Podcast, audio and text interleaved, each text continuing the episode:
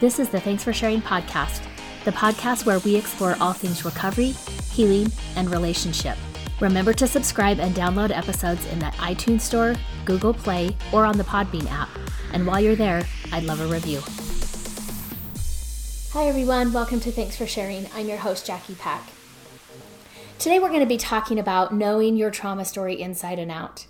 When I work with clients and we're working on the trauma story, and we've identified the bits and pieces of it, and we've identified, I'll usually ask them to bottom line it, or sometimes I'll say hashtag that for me. Like, so when that particular trauma story gets activated in one sentence, hashtag for me what the bottom line of that trauma story is, or what's the belief that gets activated, or the feelings that get activated when that trauma story gets pressed on. And I will often say to clients, part of the work of healing from trauma is to know our trauma story inside and out. We have to know what comes up for us, whether that's the belief, whether that's the emotions and the feelings that come up in our body, whether that's knowing then how to counteract some of those responses, those trauma responses that come up. And it's just really kind of knowing that inside and out so that it's not that it doesn't happen anymore. I don't know that we're going to get to a place where we don't have the ability to have that trauma story triggered. The point of doing that work is so that when that starts to get triggered, hopefully within a short amount of time, we can start to recognize what's happening to us and we can activate that more left leaning brain, the left brain that kind of is more logical and can help us reason our way out of that. And we can identify the emotions that are coming up. We can identify the beliefs about ourselves that get activated. We can identify the beliefs about the world and our position in the world and what gets activated there.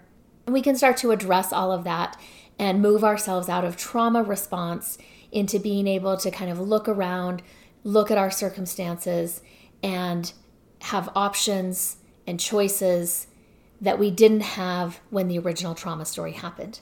So I'll talk to clients about, you know, doing that and really getting to know this inside and out so that it doesn't scare us maybe the way that it used to, so that when it gets activated, again, sometimes when it gets activated, it may take us a couple of hours, it may take us a day to recognize that something got activated and we're in this place of reacting to a historical story. And in the present, it may be similar, or as Mark Twain said, history doesn't always repeat itself, but it rhymes.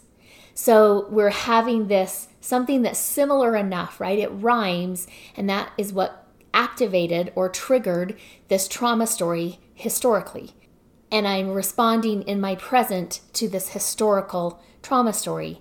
Now, part of what makes it traumatizing generally is that in those situations, we were in either a dependent state, like a childlike state, or a dependent state, so that we didn't necessarily have the power to make choices or the power to make the story different. Hopefully, one of the things that is different in our present life now that we're adults is that we do have options. We do have choices, and there are resources available to us that we can activate in order to have a different outcome. So, I talk with clients about this all the time. I help them work on knowing that trauma story inside and out, starting to be able to put our finger on when it's activated, being able to maybe shorten that time frame from when it gets triggered to where we start to understand that hey, this is triggered and I'm having a trauma response. So, I'm going to share a personal experience that I recently had with a trauma response. And it's one of my trauma responses that doesn't really it doesn't happen very much anymore. In fact, when it was happening and I was able to within I don't know, 10 minutes, 15 minutes maybe, I was able to be like, wait a minute, I'm having a trauma response. And I was able to make choices, right, that I couldn't have at the origin of this trauma story. And so I was able to kind of work my way out of it. And I said to my husband afterwards, he was there when this was happening. And I said to him, like, I don't think I've had that trauma response in years. And he validated that. He was like, yeah, years. Like, a decade, possibly even two decades since he has seen me have that trauma response. Now, that doesn't mean I haven't had any trauma responses get triggered because I'm human and I live in an imperfect world and I'm an imperfect person in relationships with other imperfect people. And so those things can get triggered. But that particular trauma response, I don't know the last time that that was triggered. So I'm going to back up and just kind of tell the story of how, of what happened, maybe lay some groundwork. I don't think that this part that I'm going to talk about was part of the trigger. But a couple months ago, actually in August, I got a Facebook message from a childhood friend of mine. And I would say we were best friends through elementary and junior high. And then in high school, we went to the same high school, but in high school, our paths kind of diverged and she hung out with different people than I hung out with. It's not like our friendship ended poorly. You know, it's not that we had hard feelings towards each other, but we just really didn't hang in the same circles. Our paths didn't necessarily cross, and we hadn't seen each other in years. And so in August, our both of our birthdays are in May. And, you know, due to COVID 19, we had great celebrations. Just kidding. We didn't have hardly any really big celebrations. And it was a big milestone birthday, you know, for us. We were both turning 50 this year in 2020. And so in August, I got a Facebook message from this friend, and it just said, Hey, I haven't talked to you in I don't even know how long, but we both just had our 50th birthday, and we should definitely just get together and catch up COVID style, of course, and, and just catch up. I'd love to see you, right? And I was like, oh, I would totally love to see you too. Now, I have a situation where a lot of times people will say to me, like, oh my gosh, we should totally catch up. We should totally get together. And it never happens. And so, you know, I was like, yeah, I would totally love to get together. I totally love to catch up with you. And she was like, how about this next Monday or Tuesday? This was like on a Saturday. And she was like, how about Monday or Tuesday? Do either of those days work for you? And I was like, oh, wow. Like, she's serious. Like, this is actually going to happen. And so I had said, like, Monday probably works better for me. And we met at her mom's place. She had picked up some dinner for us. And we met at her mom's place and just socially distanced, had masks on, initially um, as I met her mom. Or, I mean, I've met her mom before. I spent a lot of time at her house, but her mom is older and has a lot of health complications. And so, you know, I was able to say hello to her again and, you know, tell her how good she was, it was to see her again. And that I had a mask on. And then we went out in the backyard and sat on the patio with more than six feet between us and then took off our masks and ate dinner. And we probably talked for like I don't know, three hours.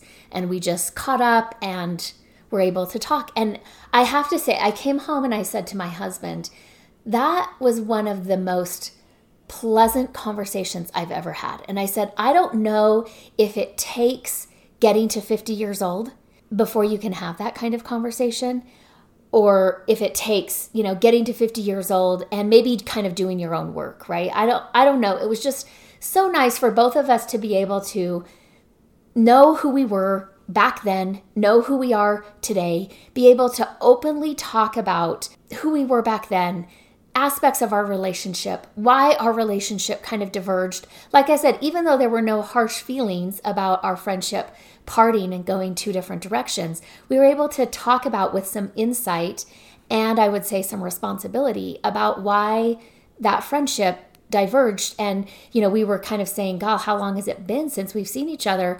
And, you know, near our best guess, approximately it could be a year or two longer than this, but probably 33 years since we've seen each other. And, you know, we've both lived full and fulfilling lives, I would say. You know, her youngest just graduated this past year. My youngest is a senior this this current year. So again, we were able to talk about our friends, we were able to catch up on siblings, we were able to talk just about life. And like I said, it was one of the most pleasant experiences or pleasant conversations I think I've had in my lifetime to just be able to openly talk with insight and responsibility about who we were, who we had been, how that had impacted us, how that had had a part in who we were today. It was just delightful. I hope everybody can have a conversation like that with your childhood friend when you reach 50. Anyway, one of the things that she was saying to me as I've, you know, gotten older and worked in the career that I've worked in, she's like, I have a lot of questions about your family growing up. And she's like, Are you okay if I ask you some of these questions? And thankfully, I've done a lot of work on my family of origin. And so I was in a place where that wasn't going to trigger me. And I don't feel like I was in too much denial about what was going on with my family. So I was able to say, Yeah, yeah, let's talk about that. Like, what kind of questions do you have? And her first, the first thing she said actually wasn't a question, it was more of a statement. And she just said, You know, your dad was not a good person. And I said, Right. Yeah, you're right. That's true. And she said, Your dad actually scared the hell out of me. And she said, And I don't know. She's like, I've wondered through the years if that was me or if I was picking up on your energy or if that was like your dad's energy. She's like, I cannot recall your dad ever even speaking to me. She said, So I don't know that there's something I can put my finger on that made me afraid of your dad. She said, But I was scared to death of your dad. And she said, And I knew that if I was at your house and we were hanging out and your dad came home, we got out of there as quick as possible and we did not want to do anything that put us on the radar. And I said, Yeah, that's true. And I said, You know, it's probably both. You know, I, I'm sure that my dad put off some energy that didn't make him approachable or that made him intimidating or kind of scary. I said, uh, You also, uh, yeah, probably picked up on some fear that I had of my dad. Now, that was not necessarily something that I knew, right? I I mean, I knew that my dad wasn't a good person. I knew that I didn't necessarily like my dad, and I knew that my dad and his anger could flip, right, on a dime and it could get bad. It could get really bad. But I, I hadn't ever had that kind of feedback before where, where she was saying, like, this fear. She's like, I picked up on this fear. I felt absolute fear around your dad. And so I had to look at that and I felt some compassion for my younger self and was just like, wow, I don't I don't know if I was fully aware of how that felt to be around my dad. I can remember instances. I can remember some details, not all the details, of different um, experiences that I either witnessed or was part of. But I don't know that I had that awareness, right? To be like, there was this energy around me that was really fearful that another person, my friend, could pick up on. And so, again, it was really interesting to have this like conversation with somebody who had a front row to my family growing up. You know, from the time I was like in kindergarten through ninth grade, this person had a front row seat to my family and what was happening in my family, as I did in her family, right? Um, I think I've mentioned before that I remember one time being invited to I don't know. I think I've mentioned it on this podcast before. I remember once being invited to eat dinner at my friend's house. And it was this particular friend that had invited me to eat dinner, right? And as we got older, that was not necessarily uncommon that, you know, I, I don't know that she really ever ate at my house, but that sometimes she would invite me to eat at her house. And I remember, because I remember this still sticks in my mind, right? That I was like, oh my gosh, they're having pork chops on a Wednesday so I remember it was a Wednesday and we had pork chops for dinner. At my house, like we would have like meat on Sundays. And during the week, we had casseroles, right? Or so it was usually, you know, ground beef or never like chicken, sometimes like tuna noodle casserole. We didn't have like our own meat on a weeknight, right? So that was like kind of a big deal to me. That was one of those like, oh wow, other people live differently than I do in my family.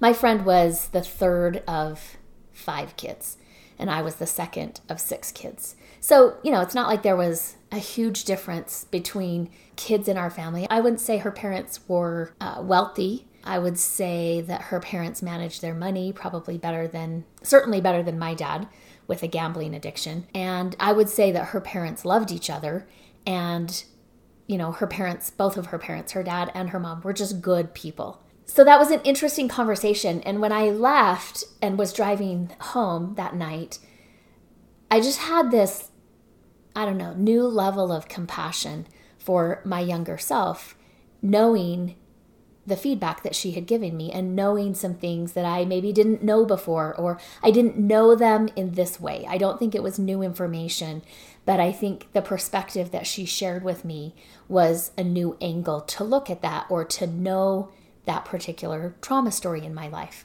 So that was in August.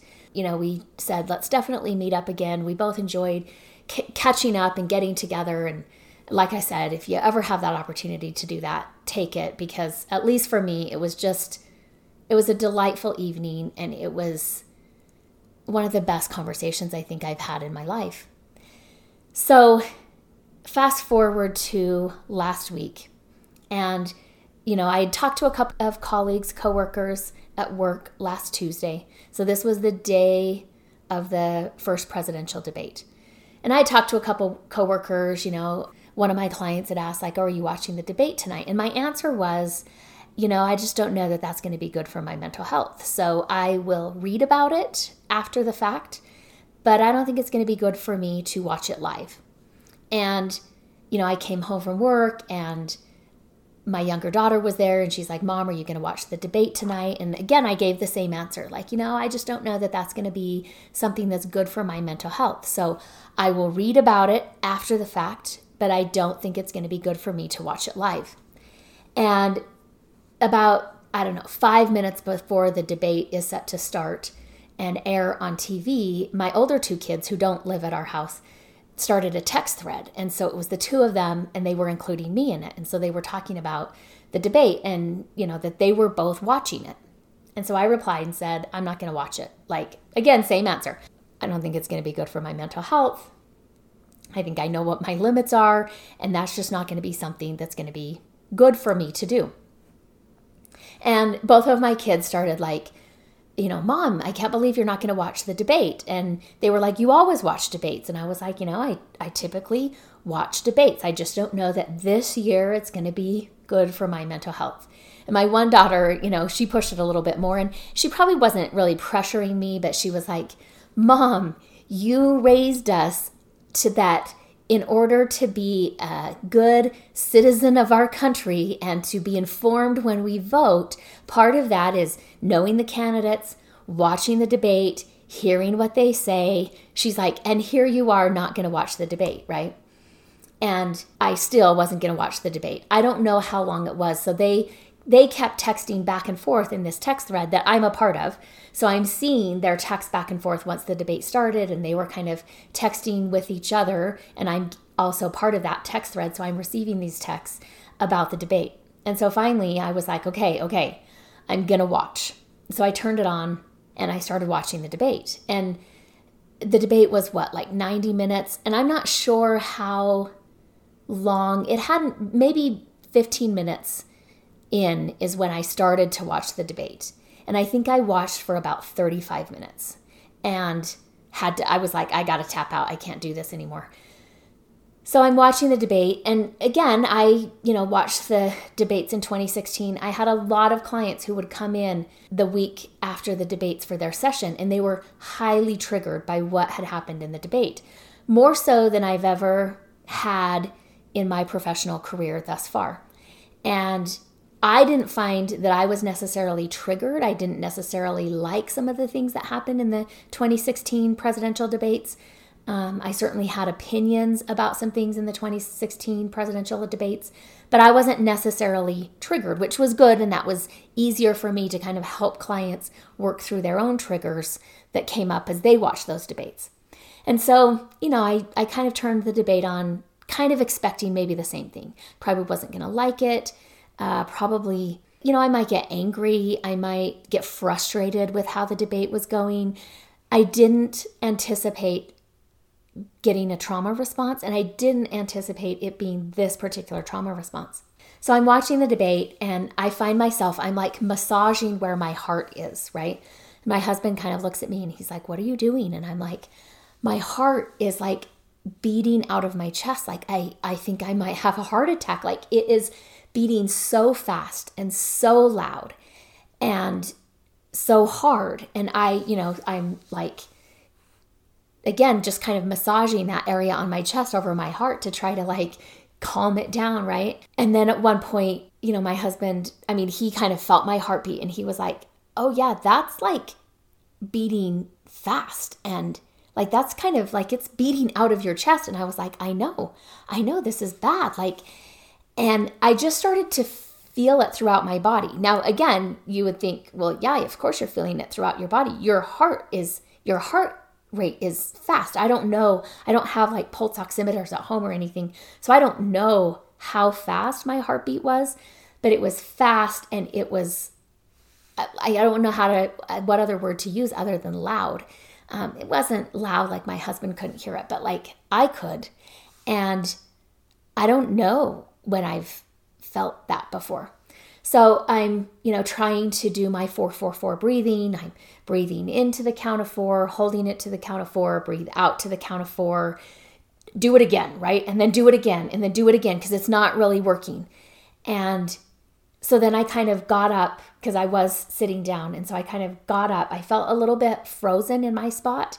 So I was like, okay, get up, get up, and start walking around. And so I just kind of started pacing around the room a little bit.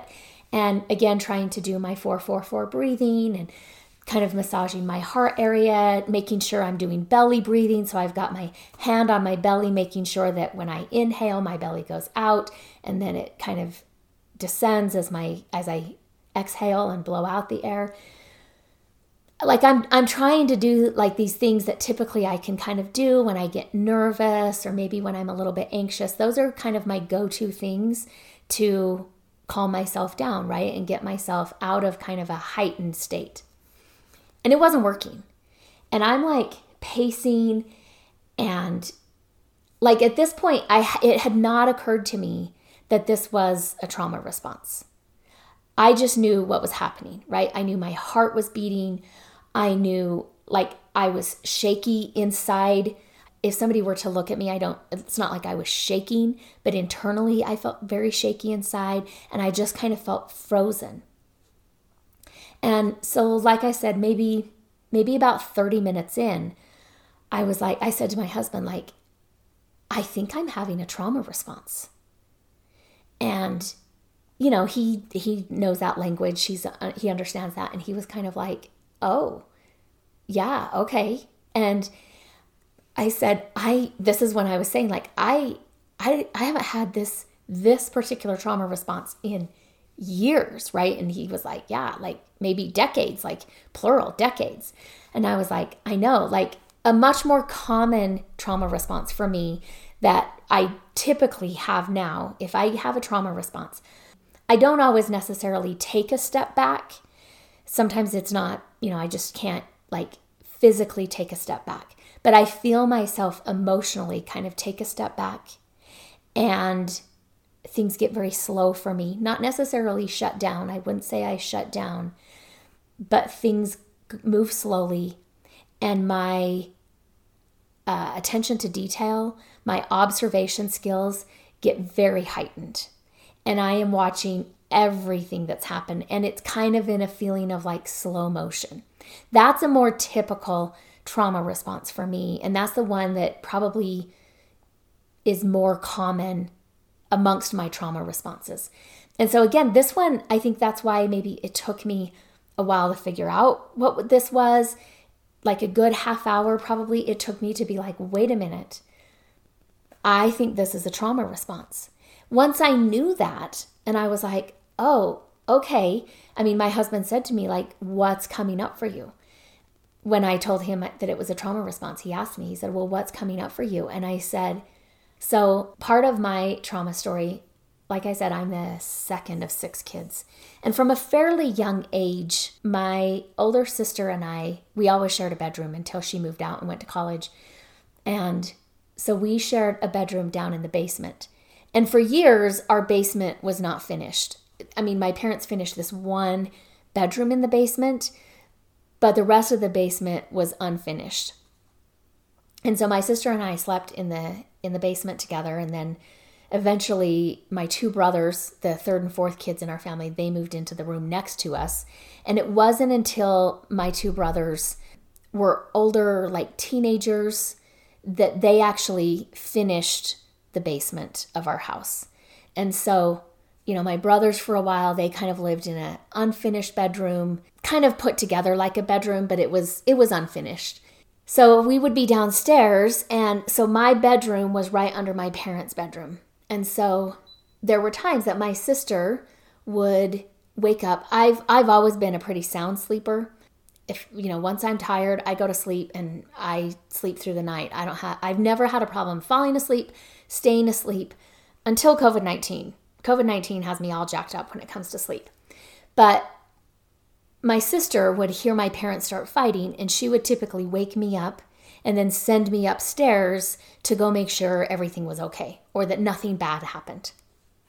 And so I would go upstairs and, you know, kind of sneak down the hall towards my parents' bedroom.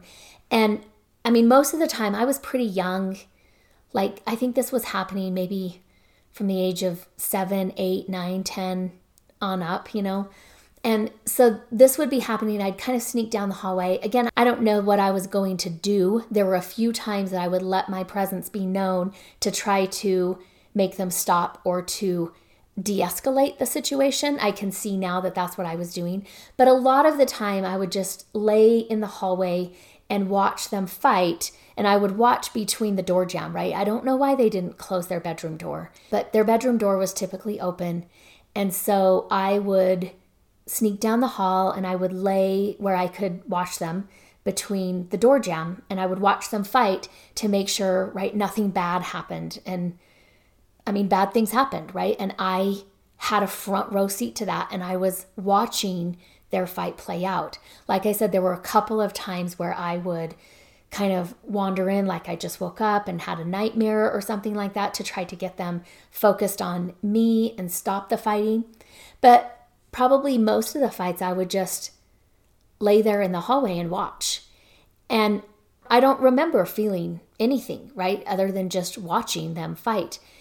And so that's I I was putting some pieces together the night of the debate and I was I said to my husband, "Why I, think just you know, watching this play out, Chris Wallace is trying maybe to moderate this debate. I mean, he was trying, I will say that. He was trying to moderate this debate, but it was clearly off the rails and nobody was getting it back on the rails, right? And I just said, I, I think just watching this play out takes me back to those young ages laying in the hallway, watching my parents fight and hoping it doesn't escalate or being afraid that it would escalate. I'm like, I don't I don't know. I would imagine this is how I felt laying in the hallway watching them. I don't recall but I would imagine this is how I felt. It makes sense to me that as a young kid, I would be afraid and my heart rate would increase and all of the things that I was feeling that Tuesday night, that all of that would have happened as a young child. And so, I mean, that was good that my husband asked me, like, where are you going back to? Okay, let's talk about the history because sometimes I think in our trauma response, we're meshing all the times together, right? So there's not a then and a now it's now, right? All of this feels current. All of this feels true right now in my present. So that was, you know, good. He knows to do that to say, like, where are you going to back then, right? So I start to get anchored a little bit to time and space. And I can start to say, okay, back here when I'm this age. And this, I think, is what's coming up for me as I'm watching this play out on the TV. I think that's where I'm going to in my body is watching this play out between my two parents. And so that was helpful. And then I could also start to say, okay, so now, you know, I'm 50 years old. I'm not seven years old. I'm not nine years old watching this happen. So at 50 years old, I have options. I have choices. I can do it differently. I can have a different ending. And I said to my husband like I need to turn this off and he was he was fine with that. He's like, "Yeah, turn it off. I don't care." And so I just said to, you know, I texted my two girls and I was like, "I'm sorry. I'm out. I can't I can't keep watching this."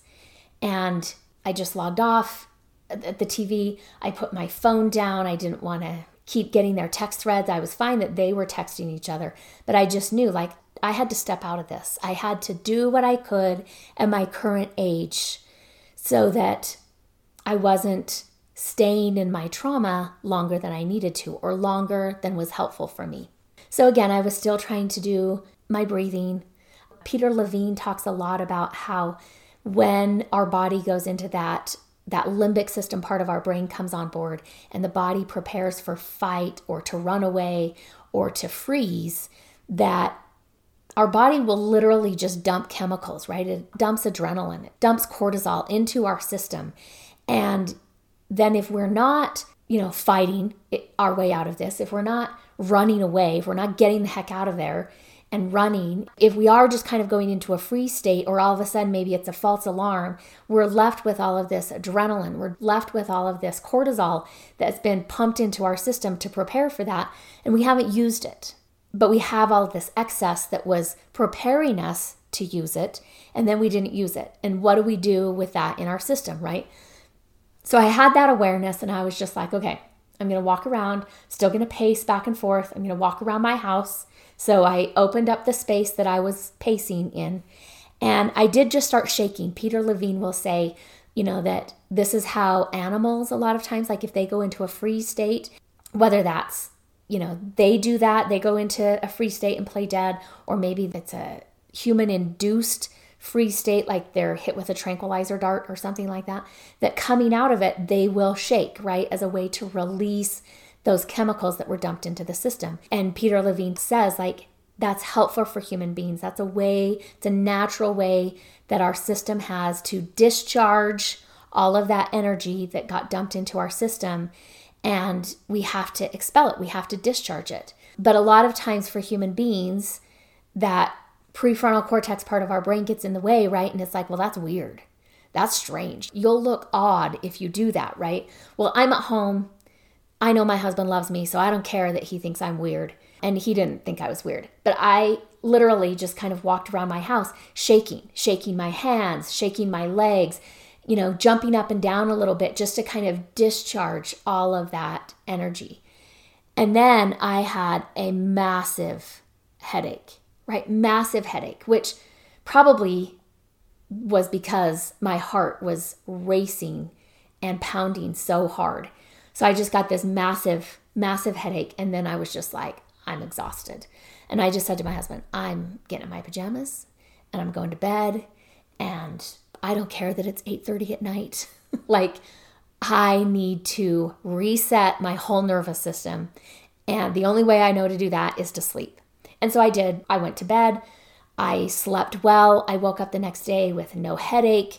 I woke up in a different state. I was able to shift kind of the trauma and the beliefs that come with that into a place of like, yeah, that was then. And I had a response to a current trigger, but that's not my current reality. So, again, as most therapists do, we have to practice what we preach. What we're teaching to our clients, we have to apply in our own life. And when I say to clients, you've got to know your trauma story inside and out, you need to know the likely triggers and what those triggers plug into, what the beliefs are, what the physiological sensations are. You know, if, if you're feeling stuck, if you're feeling trapped, you've got to change that narrative and you've got to get up and you've got to move and you've got to respond in a way that starts to separate out the past from the present and the younger years from your current adult years. At the end of this episode, I want to remind you that your story matters. Remember, there's something meaningful in every chapter. Don't wait to share your story until you're finished. Until next time, Jackie. The Legal Stuff. This podcast is solely for the purpose of information and entertainment and does not constitute therapy, nor should it replace competent professional help. The Prayer of the Perfectionist. Nobody has time for perfection. We are pursuing progress. Help me to remember the only step I need to focus on is the next right step for me. Help me to remember that life is a journey. Help me to be able to separate all that I am learning from all that I have to do. Help me to remember that I am not alone. I can ask for help. Help me to strive for frequent awakenings, not mastery. I am enough. Amen.